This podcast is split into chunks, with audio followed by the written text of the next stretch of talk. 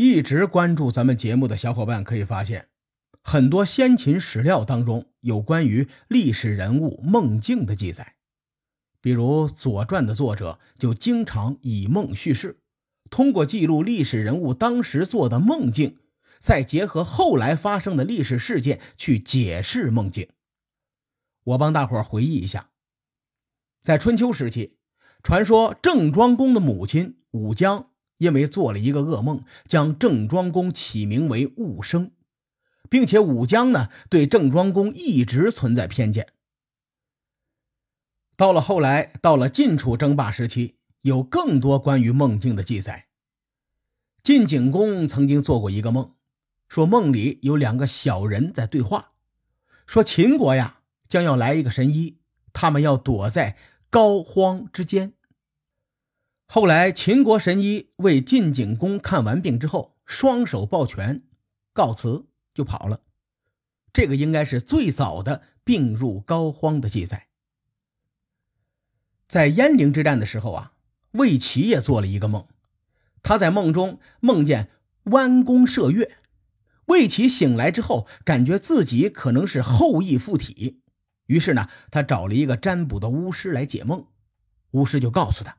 说你将会在战场上射中楚共王，果然，魏齐这位老兄一箭就射中了楚共王的眼睛。还有，荀偃也曾经做过一个梦，在梦中，荀偃与晋厉公争吵不休，晋厉公挥戈相向，将他的脑袋砍了下来，掉在地上。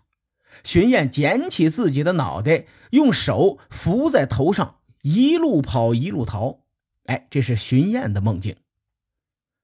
等他醒来之后，找了一位巫师解梦。巫师说：“荀大人，您命不久矣呀。不过，如果你向东用兵的话，会取得胜利。”荀偃就深信不疑，最后以中军将之位和晋道公一起东渡黄河，讨伐齐灵公，这便是平阴之战。后面的事情如巫师占卜的一样，荀偃死在了路上，晋国果然取得了胜利。为什么很多先秦的史料当中都会记载梦境，看上去很不科学？我相信很多人都看过《周公解梦》这本书，咱也不知道作者是不是周公旦，但结合先秦史料和出土文物，我们能发现，早在西周时期呀，人们就已经开始研究梦与现实的关系。小时候，我们家就有一本《周公解梦》。那时候，我每次做梦啊，都想看看这个梦预示着什么。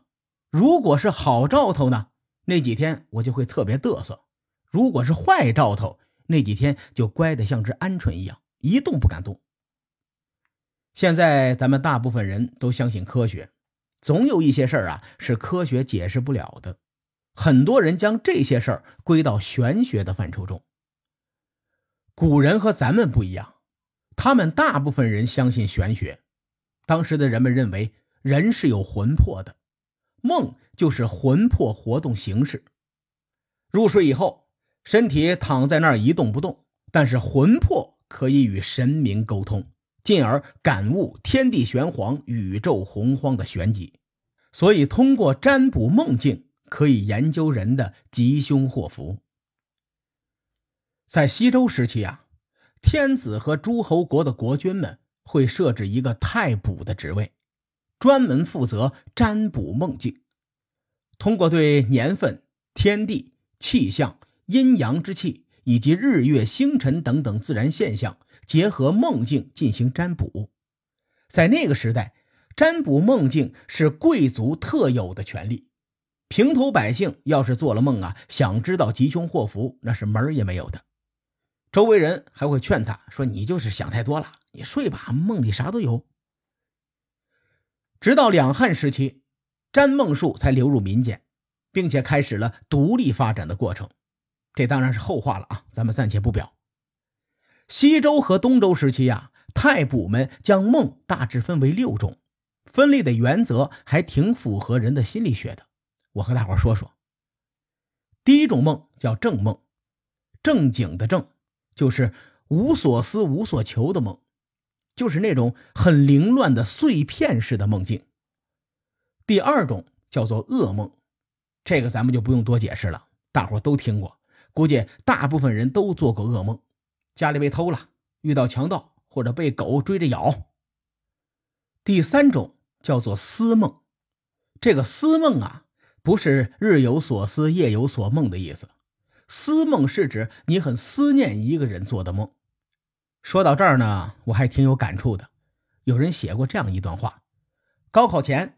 老师说：“一分之差就是几千人。”其实后来才发现，一分之差是两座城市的距离，是往返三千块钱的机票，是四年的思念，是一辈子的遗憾。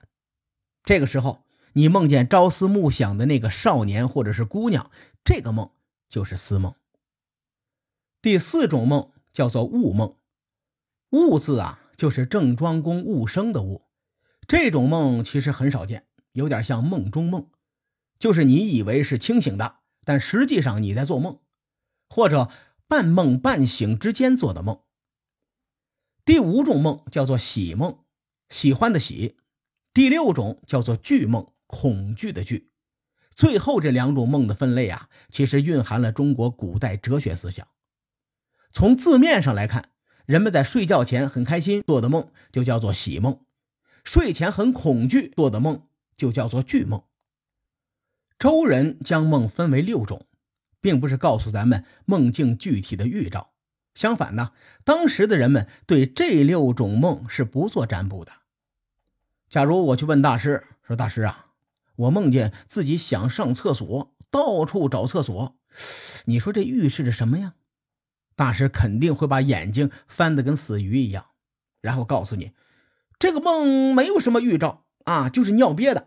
如果你梦中找到厕所，而且爽了一把，你记得明天好好晒被子。当时占梦者提前从梦因的角度将梦总结之后，只要有做梦的原因，吉凶一目了然，不用再多此一举的占卜梦境。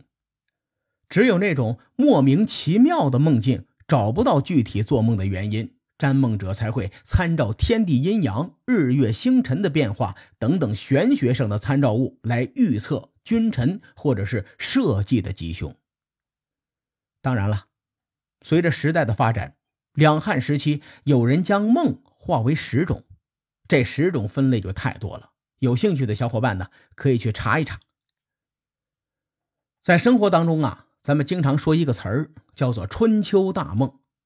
春秋诸侯们都想着称霸天下，但是西周开国的时候，八百诸侯拢共也就春秋五霸、战国七雄，并且只有秦始皇统一中国。这么多的国家，这么多任国君，都是分母。他们想着称霸或者是统一中国，和做梦没什么区别，所以叫做春秋大梦。后人用“做你个春秋大梦去吧”。来讽刺别人不切实际的幻想。有小伙伴可能会问：咱们怎么聊了这么多关于做梦的故事啊？我和春秋期往事聊天的时候说呀，我说咱们什么时候能够接一堆推广的广告？他的回答就一句话：做你的春秋大梦去吧。现在他是被现实啪啪打脸了。京东六一八的推广到了，京东六一八活动近期火爆上线。希望列位您捧个场去逛一逛，有很多您平时想买的东西，在京东六一八都有打骨折的力度。现在戳下面的小黄条，还能领取京东六一八的红包。列位机不可失，失了再等一年。这么多优惠商品，赶紧下单才是赚到，抓紧时间领红包去吧。